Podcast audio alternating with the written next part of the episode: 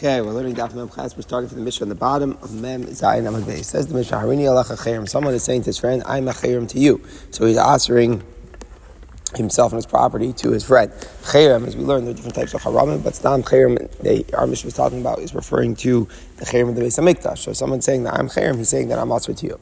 So then Hamudar Asr, the person that the vow was declared towards, is Asr to get benefit from the one who said it. Someone said to his friend, someone said to his friend in the invert, in the inverse, Hari at. He's accepting willingly neder upon himself, and he's saying, "You are a cherem to, to me." So then I know there. are. So in that case, the person who made the statement will be also to get benefit from the one that he said it to. Harini at. Someone said to his friend, "I am a cherem to you, and you are to me." So he's making it both ways. He's saying, "I'm not going to benefit from you, and you can't benefit from me." So in that case, shnei matzurim, both would be also to get benefit from one another. Really, the truth is that. Um, that there's not much of a chidushim that were brought, just brought out. Him say it's just coming to set up the next point. In other words, what happens when we have a situation where someone said already Allah atalai, where they're both also to benefit from one another. So how do they relate then to public property? And as we spoke about with public property, you know, it's it's it's it's it's, it's difficult because everyone has a partnership in it. So the Mishnah says, still, Shnei Mutar Medavar Oli Bavel. They're both mutter to get benefit from something that comes from the, the, those who were Ola to Bavel. So basically, certain properties were designated at the time that people came back to Eretz Yisrael from, from Bavel, that they basically, certain designations, like institutions, were made for the public, that properties were to remain like above the ownership of anybody. So in other words, it's not a partnership of the community. It's a very subtle point. It's not a partnership of the community, these following things. They're just open for everybody. They're not ownerless, which is another, they're just, what they are is that they're made for anyone who want to use it to use it. It's different than a community. Community, the pshat is we all own it as a partnership. Every person has a small share in it. The things of the Oli Bavel, they were just left, not, not really like Hefker, but rather um, they're, they're, they're, they're Hefker in the sense that they're made for anyone to use. So it's a fascinating takana which was made, but that's the gather of the, of the Oli Bavel. But they're also to get benefit from things that are owned in the town that's shared by all the members of the community. Because why would it be Asr? Because our Mishnah is going with the Tanakama, the Ain Brera. So if Ain Brera, so whenever they're using it, they're going to be benefiting from, the, from a little bit from the share of the person that they can't have benefit from. So now we define what these are. Ezu Davar Oli Bavel. What's something like the Oli Bavel? Going Harabais, like the Temple Mount. The Temple Mount isn't owned a little bit by every Jew. It's ownerless in the sense that it's for everybody to use. Va'azaros, the, uh, the actual courtyards in the middle. Or the, the, the, the, water cisterns, right? They used to leave for the community to drink, for everybody to drink. They would leave the cisterns ownerless, open for anybody to use usage. So there, every person could use it, even if you can't get benefit from another person, because you're not getting benefit from them. It's not shy. Everybody has a share in it. It's just open for everyone to use. However, the communal things which are also to everybody, also here, what's the, something in the town that's owned communally that's also you go Harachava, like the town square, Hamercha, it's the town bathhouse, Beis Knesset, the shul, the Hateva, the Aron, the Asvarim, and the books that are that are there, the Sefer Torah, and uh, the, these are all things which which we're going to say that it's usher for one to um, for one to benefit in this in this scenario because because because when they're when they're getting the benefit, inevitably they're getting the benefit from something that someone else has a little bit of a share in as well, and therefore it is a problem. So what do you do?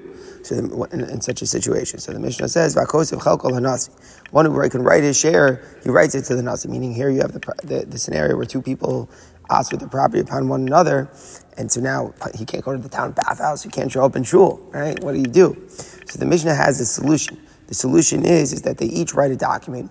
They're giving up their share in the community, communal things, to a third party the Nasi is the, that an ideal of a third party because he's like the person who's representative of the leadership of the community. And now that they have given up their shares, and it's, and it's both of their interest to do that. You know, I can't go and you can't go, so we may as well reach a compromise. Well, we'll each cede our shares, give up our shares to the Nasi. And now when we go, we're not benefiting from one another because our personal shares were already given up to the Nasi. So that's the solution. Now we're going to see, does it have to be the Nasi or not? But when you give it to the Nasi, then it's good because at this point, you're not uh, going to be benefiting from, from the person you can't get benefit from. If you says, the truth is it doesn't matter whether you're giving it up to the Nasi or to a regular person. Meaning, let's say we would both give our shares to a random person, Levi. He doesn't have to be a leader in the community. That also works. If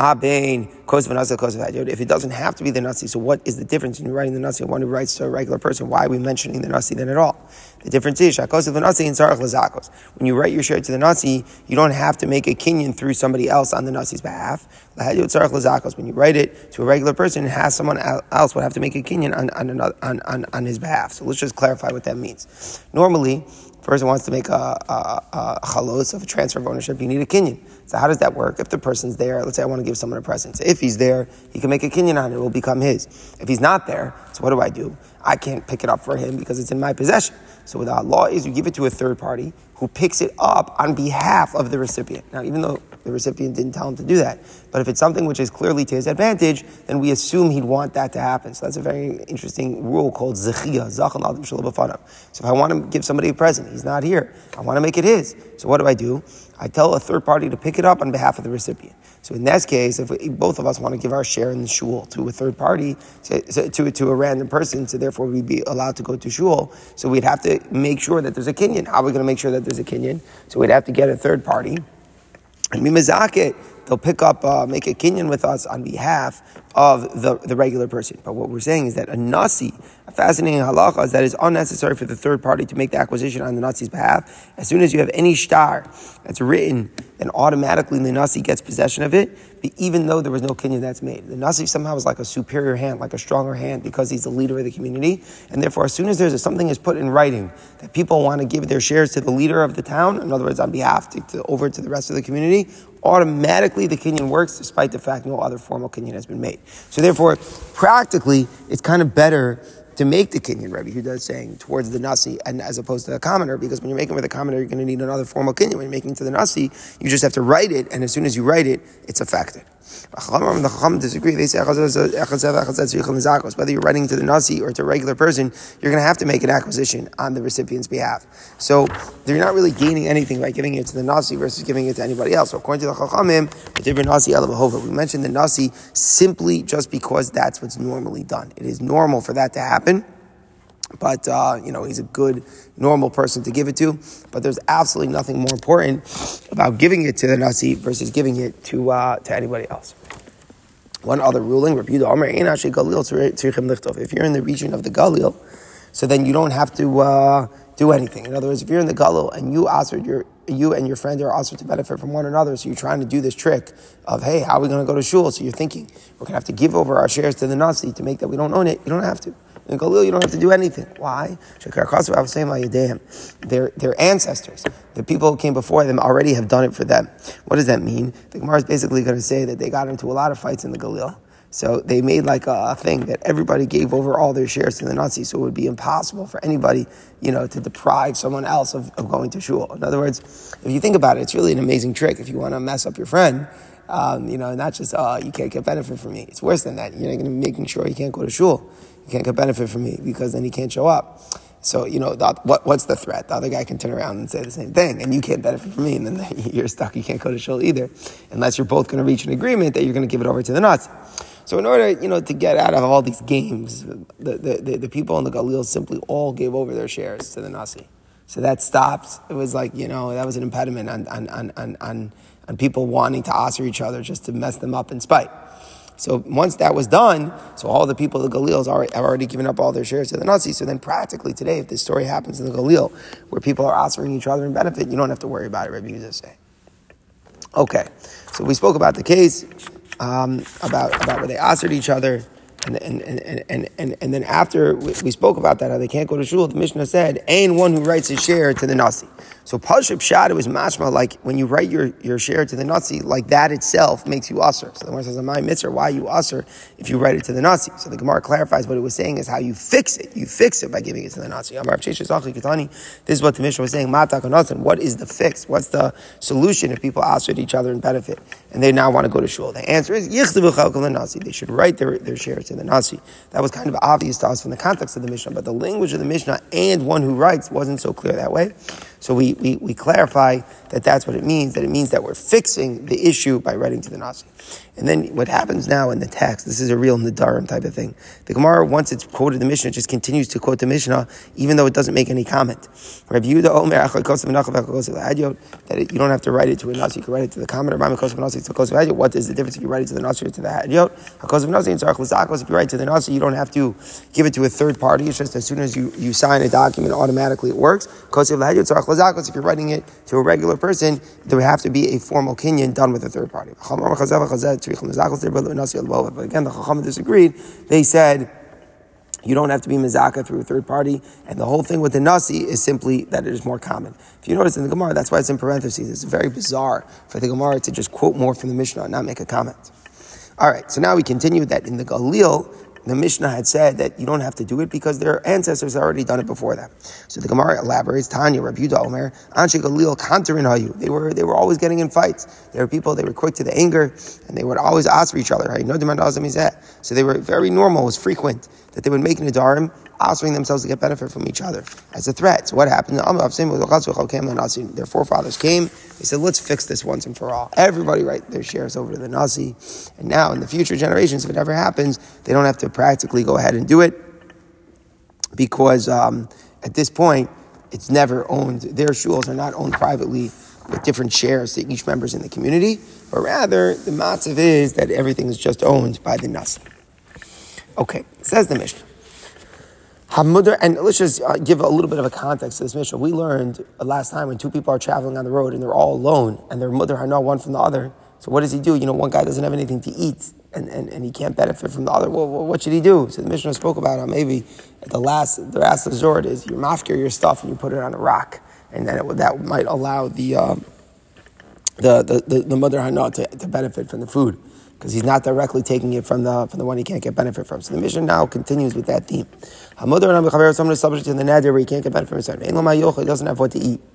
So no you could give the food to another person as a gift. And now the person or not can eat from it. Again, the idea is he's not directly getting it from the one he can't get benefit from. He's getting it now from the third party. Said there was once a story. There was a person in a town called Beis Choron. His father was also bad, not to get benefit from him, meaning he had offered his property on his father. But the son was marrying off his son. So he wanted very much for the Zayda to attend the wedding. So the middle generation, the middle son, right? He had offered his father from getting benefit. And this middle son was making a wedding where his own son was getting married. And he thought to himself, wow, this is going to be wild. My own father, the Zayda of the Chassan, isn't going to be come to the wedding. He can't benefit because it's my wedding. I'm paying for everything. So Lachaver, so he said to his friend, Chatzar Sudan and Sunan Hinach My courtyard, where the wedding was going to be, and all the feast, all the food, are given to you as a gift. I'm giving it all to you.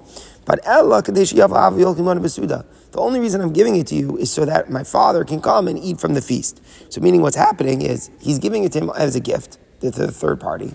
But he explicitly says that the only reason why he's giving it to the third party is only so that the father can come and eat. So Amar, uh, the recipient of the gift, said a fascinating thing. He says, wait a second, are you giving it to me or you're not giving it to me? Im if you really are giving me a gift, so then I'm going to be makdash all of this to Hashem. Meaning, if it's mine, I can do whatever I want with it. I'm giving it to Hashem. I'm being makdash to the Beis HaMikdash. So Amar the giver, said to him, said, Is that why I gave it to you? I gave you my things. I gave you all the wedding so that you should make it hectic. Are you crazy? I only gave it to you so that my father can come. So Amar the recipient said, Did you give me this for any reason? Except that you and your father should eat, drink, and, and, and, be merry with one another. But then there's a sin on his head. What he's meaning to say is that, that, that he was saying it like as a euphemism, a sin on my head. What he was basically saying is that if you didn't give me full ownership, if I can't do whatever I want with it, then that's not a gift. It's just a joke. And if it's just a joke, and the, the father will then remain in the Isser because he's really benefiting from you. What are you saying he's not benefiting from you? Because you gave it to me, but you didn't give it to me. If I try to do anything with it, you're going to tell me that's not mine, right? So you only gave it to me so that the father could came. So in effect, you're not giving me ownership. So when your father's now going to come to the wedding, then there's a sin going on over here. So Amr Chacham, the Chacham commented about this. If a gift is given, but it's not effective to the extent that if the recipient would want to do whatever he wants with it, if he'd want to be matish it wouldn't work, then that's not considered a gift. So you could do this, but you could only do it if you're giving it to a recipient and you don't say that it's only so that the father can come. You can't give it with such strings attached. You give it with such strings attached, and that's not a gift. And if it's not a gift, then the father, you haven't solved anything. When the father comes, comes and eats the food, he's still eating food that belongs to the son, which he can't benefit from. The only way to do it is to find someone you trust who's not going to be makdish it. You're going to give it to him as a present without any strings attached. Then the father would be allowed to come. But if you say that it's only so that the father can come, and and and and, and taka the recipient has no has no kayak to make to make it actish, then that's not gonna that's not gonna be effective. That's just a hoax. You're not giving him anything at all. So first the Gemara asks, Maisa Lister, there's the story to contradict. Meaning first the Mishnah said that it's fine to give it to a third party. If you, the mother I know has a lot of benefit if it was given to someone else as a matana. And then you brought the story where we come out that it doesn't work. So the Gemara says, you have to fill in words to the Mishnah, and this is the way we explain it. Normally we say giving it as a gift, that's good. Right? If you give it as a gift, then the person who is mother hana is allowed to come and eat. However, if the conclusion of the gift if he makes a declaration that indicates from that from the very outset he never meant to give it, then Aser, he remains the mother Anah remains Aser to benefit from the gift. And what does that mean? It's like when you go on and say, I'm only doing it so that the father can come. And there was in fact such a story. In Beis with such a person, where the conclusion of the gift, the way he made a declaration at the end, at the end, it showed that his real uh, intent was never to really give it. And therefore the Chacham said that in that case it would be Asr. So basically it's a support to the missing text in the Mishnah. So basically we're saying if you give it to a recipient, if you don't say anything, you just give it as a gift, that's fine. Now the mother not could benefit. But if you start come along at the end and you say, oh, I'm only giving it so that my father can come, so that's Ochia Sofa and that doesn't work. So now at that point we say that mother Hana cannot benefit because it was never really given. Now we qualify him. This true that it's only inv- that it's invalid. It's a hoax. Is only if he really said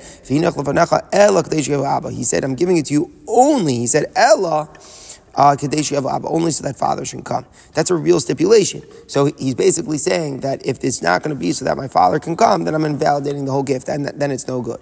He just said the courtyard and the food are given to you so that father can come. That's still valid because he's, he's saying it's according at your own discretion is what he is saying. Meaning he's, he's not making a stipulation. He's not making a t'nai. I'm only giving to you if my father can come, but rather he's just informing him He's just telling him what his intent is, why I'm giving it to you a present. But ultimately, I'm leaving it to your discretion what you want to do with it. So then that would be okay. It's only an issue. It's only that you're undermining the whole gift and we see it as a hoax where you're creating a bind, you're making attached strings. You're saying it's only yours so that my father can come. It's only then. But if you don't use the words, it's only then. You just say, I'm giving it to you in order that my father can come. That's just information. So that you're really giving it to the recipient, then that would be valid. However, not everybody agrees. Other people say different. Amar Rava. Don't say it's only because you said, I'm only giving to you. But if you would just say, in order that father should come, it would be permitted. No, that's wrong. Ella, rather, even if he said, I'm giving it to you, so that father can come. And he only informs him without stipulating, usr. It's still usr for the father to come. As soon as you say, the reason why you're giving it is so that father should come, it's as if you made a stipulation. My timer, the feast demonstrates that he means it to be a stipulation, meaning the whole situation of you giving it to him and informing him that you're doing it so that father should come, it's as if you stipulated. So normally we say stipulations have a certain rigid way of doing it. It's only a certain way in language where you say, I'm only giving it on condition. Here you didn't say that. Here you were just informing. But when you're doing it in the context of making a wedding where clearly nobody's going to make a wedding and waste it and just give it as a present, so then we say that as soon as you mention, it's uh, you're informing that it's so that father can come. It's as if you stipulated that you're only giving it if father will come, and therefore um, it would be a hoax, the whole thing, and then we're saying it's no good. So what's the takeaway from this Mishnah? That when you give somebody something, not that they can have it for themselves, but only in order that father should come, then that's not considered a gift at all. And that's, that, that's an invalid gift. It still belongs to you. So now we get into a little bit of a Zaytik Sugya, but we're going to see the way it relates. There was a person who had a son who used to steal things from him, little bundles of flax he would steal from the father. So the, the, the, he was very upset, the father. So he asked all of his property to his son. He said, You know, son, you can't benefit from my stuff. So Amalek, they said to the father, if you have Summerabadama, What's going to be if your son's son is a Torah scholar? Meaning, the way it stands, and this is what the Rishonim explain the father was not only offering his son in benefit, he was going to give away all of his property to another son who he liked better. There's another son in the picture he likes better. This one son, he doesn't want anything to go to him after his death. So he's offering him an and he's going to give away all of his Yerusha, all the inheritance to the other son. They said to him, wait a second, what if the, the, wicked, the wicked kid is going to have a son, you're going to have a grandson, who's going to be Talmud Chacham, and he's not going to get any money eventually because you are, you, you're going to give all your inheritance to his uncle. So, that, so Amr Lahoni said, so wait a second, you're right, good point. Let this one, let the wicked son get half the property. Let him get half, but not that it will be his, but he if my grandson becomes a Torah scholar, he should acquire it. Meaning, he doesn't mean to give him anything in the property. He's only giving the middle his bad son property in order that it should pass on to his son. So basically, he's saying like this: uh, If my grandson becomes a Talmud Chacham, then I want that my property, half of it, should go to the wicked son, and only so that it will go to my grandson. So he's not meaning to give any rights of usage to the wicked son. That's for sure against what he wants. And if there's not going to have a righteous grandson, then just um, everything should go to my other son that I like. But if I do have a righteous grandson that comes through the wicked son, then at that point, there should be a kinyan that goes to my wicked son where he gets it just in order so that it should go through his hands um, as inheritance then to my grandson. That's what he's saying. So, my, what's the halacha? So what's the essence of the question? Is there a kinyan where the whole essence of your kinyan is only so that it passes to somebody else? Or do we say no? By definition, when you own kinyan, what does that mean? That you're becoming an owner of something. You have to have rights of usage. And if he doesn't, he's not giving the rights of usage to the wicked son. He's saying it's only yours so that it should go then as inheritance to be passed down to the grandson. So then that's not considered a kinyan. You can't own it to pass it. You either own it or you don't own it. If you own it, then you have to be able to use it. And if he's not, if he's stipulating that the, the, the, wicked son can't use it, then he can't make the loophole in the system that he's giving it to the son in order to pass to his son. It doesn't work like that. That's the question. So I'm in the, the people from Pumbedita from Padisa say, this is basically acquiring just in order to convey to somebody else. That's not a transaction. If I'm giving you something, somebody to some, something to somebody, I have to really give them rights of usage. And if I'm not, if I'm saying it's only theirs, so that on condition they convey it to another party, they don't acquire it at all. You have to have ability to use something. If you don't have the ability to use it, then you have no kinyan. No, it's not true. It does work. It could go to the grandson. There is a transaction where the whole right of the transaction is only so that you convey it to somebody else. Even though you don't have any personal benefit, you're not getting any, any rights of usage from it. But there is a transaction that can take place in such a way. It's yours. The nature of yours is that you will convey it to somebody else. It could work. Rav Nachman backs up his opinion. Let's talk about a little introduction. There's a kinyan called kinyan chalipin. What's kinyan chalipin? Chalipin is that I switch one thing for something else. So in other words, instead of you paying money, it's not about money. You know, you give and then I give and then we switch. So it's simply the usual cases. You know, you have a donkey, I have a cow. So we say, we'll switch it, we'll swap it. So then as soon as one party takes one of them, the other party acquires the other animal wherever it is. But oftentimes we're not making, it's more of a symbolic switch. And what we'll do is we'll just use a handkerchief. It's called a Kinyan sudar. So how does a Kinyan sudar work? Let's say I'm trying to sell you my field. Right? You try to sell me my field. So what, what, what the recipient does is as follows. The recipient, the buyer of the field, he takes a kerchief, takes out a kerchief from his pocket, he gives it to the current owner of the field, to the makna, and he says, here's the kerchief. And he says, oh, in exchange for the field, here's the kerchief. Right? That's the way that it works. And then we swap, right? We do a swap. So basically, that's the way it works. I'm giving you the kerchief in exchange, I get the field. Fine, very good. So typically the way that it works, that's the way that it's going to work, is that the buyer is going to take his kerchief, give it as exchange to the seller, and, and that's exactly the exchange. I'm exchanging the swap. We're going to be swapping the field for the kerchief. That's the way that works. Every time you do a Kinyan Sudar, that's what you're swapping. You use a Kinyan Sudar many times, you know, Psuba, this, that, Kinyan Pesach, uh, Chametz Pesach. That's what the Kinyan Sudar is doing. It's swapping all the rights in the item that's being transacted through the giving of the sudar. So it's given by the koneh. The sudar is given by the recipient of the of the transaction. He gives the sudar to the makne, and that's the swap. Now wait a second. What happens to the kerchief after? Right? Goes right back, right? Oh, here, take it back. So what is it? It's kadem manas lahaknos. He's only giving it basically in order to convey. It, he's not giving him any real rights of usage. The Kona isn't giving the makna, the, the kerchiefs that the makna can take home his new kerchief that day and wear it. He's, uh, and, and, and use it. He's just giving it to him for the moment to affect the Kinyan. That's all he's doing. So he's giving it to him so that when he gets it, it's going to be an exchange. The Kinyan will be made with the field. But then, yeah, once we close the deal, take your kerchief back home. So did he really give him the kerchief? And it better be the Makna's kerchief, because if it's not the Makna's kerchief, then there's no exchange happening, right? That's the whole point. I'm selling you the field. So the Kona is going to give his kerchief to the Makna, and then when he gives it to the Makna, so then that exchange now is occurring. That you have the kerchief, and I'll have the field. But that can't work if the whole giving of the kerchief is a hoax. Right? He's not really giving it. He's just giving it for the moment and it's going to go right back afterwards. So if we still see that it does work, even though he's not giving it to the recipient, to the makna, as for personal use, he's only giving it to him to affect the kinyan, it still is valid. So what we see from there, that there is considered a kinyan where it's only for a specific reason to convey a transfer. So, so too here. If someone was giving it to the wicked son only amanas, that it should pass through to his grandson, that is valid. So Amar Abashi, that's not a proof because Aman Leiman the Surgery Tafas mitzvahs. Yes, usually we give back the kerchief. But let's say, imagine you're doing a deal and the Makna says, I want to keep the kerchief. You gave me the kerchief. He could. If he wants to seize it for himself, maybe it's an effective seizure. Seizure, meaning even though it's normal, that's usually the custom that after the deal is done, we give back the kerchief.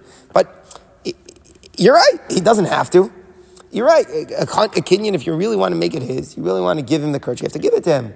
Eh, eh, maybe it's customary to return it, but if he'd want to keep it for himself, he'd be able to. So you haven't proved anything. In the case of the wicked son, he's really only giving it in order that it should be conveyed to the grandson. He's not really giving it to the son. There, maybe in a chanami that doesn't work. But by the sudar, yes, it's typical for it to be returned, and it might seem to the onlooker that he's not really giving it over. But the truth is, the Rav Ashi is saying that if he'd want to, if the makna would want to keep the kerchief for himself, he might be able to.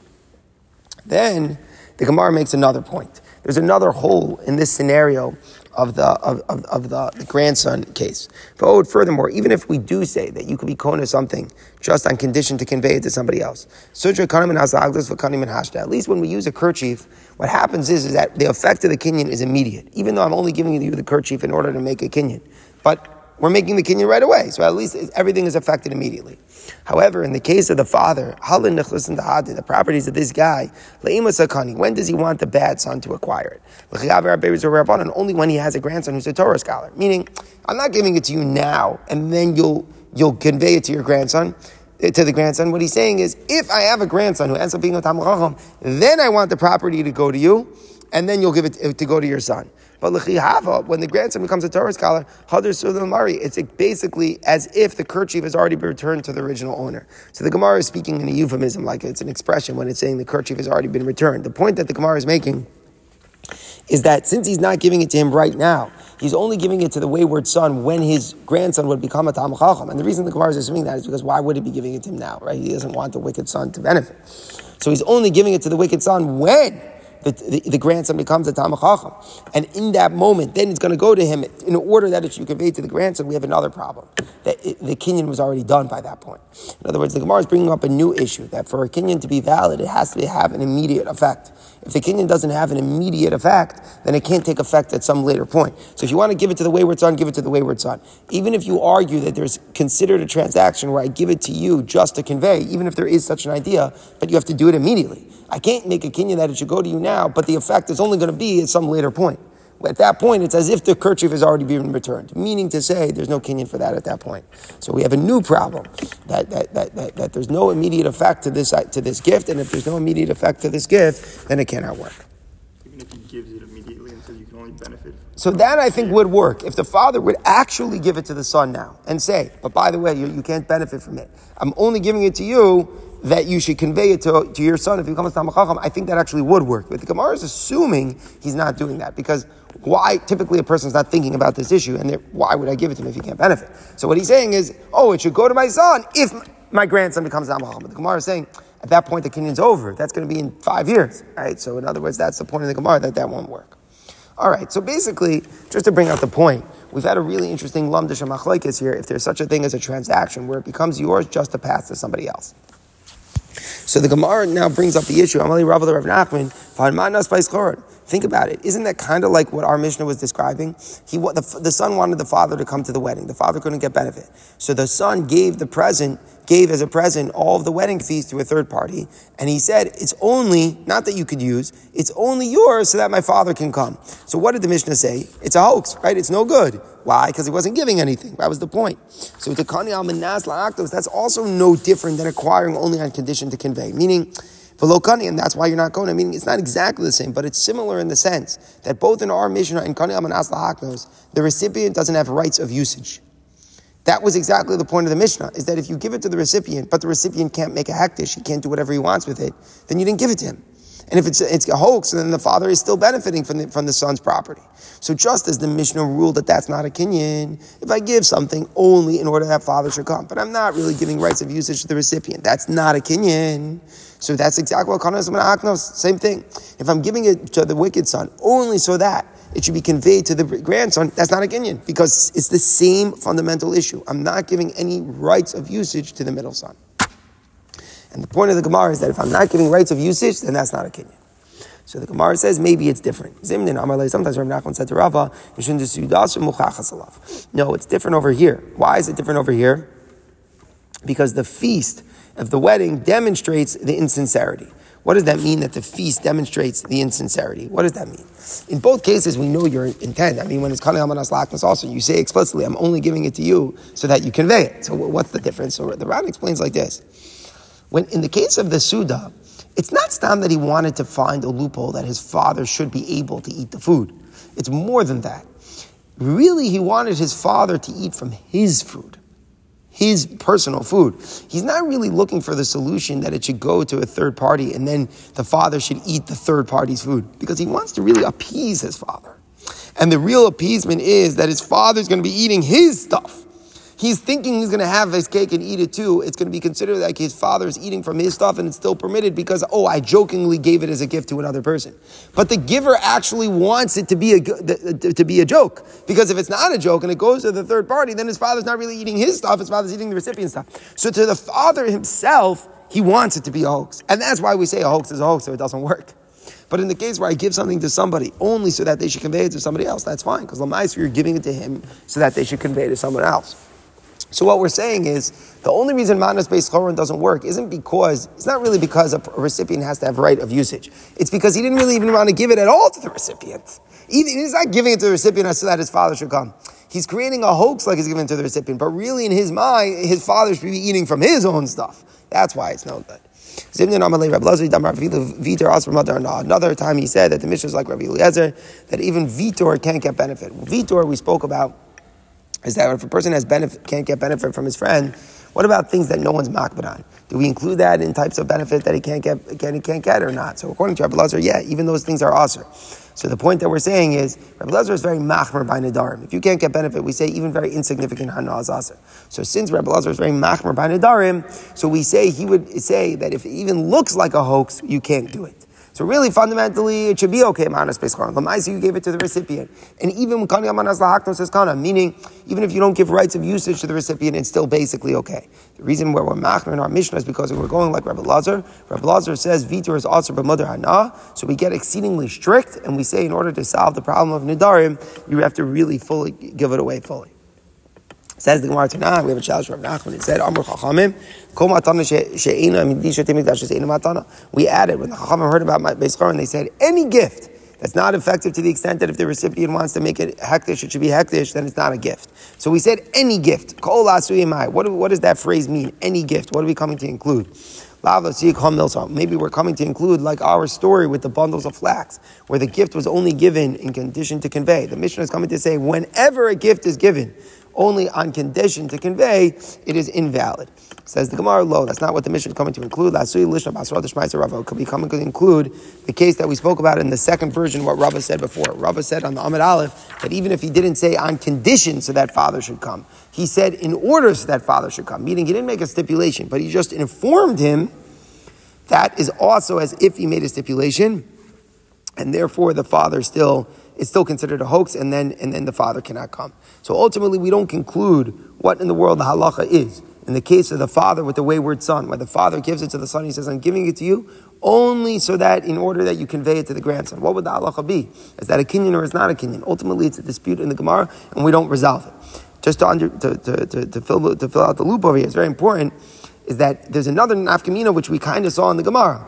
Every single kinyan chalipin where the Kona gives his sudar to the Makna, what would be if the Makna says, now I'm keeping it for myself? Is that important or not?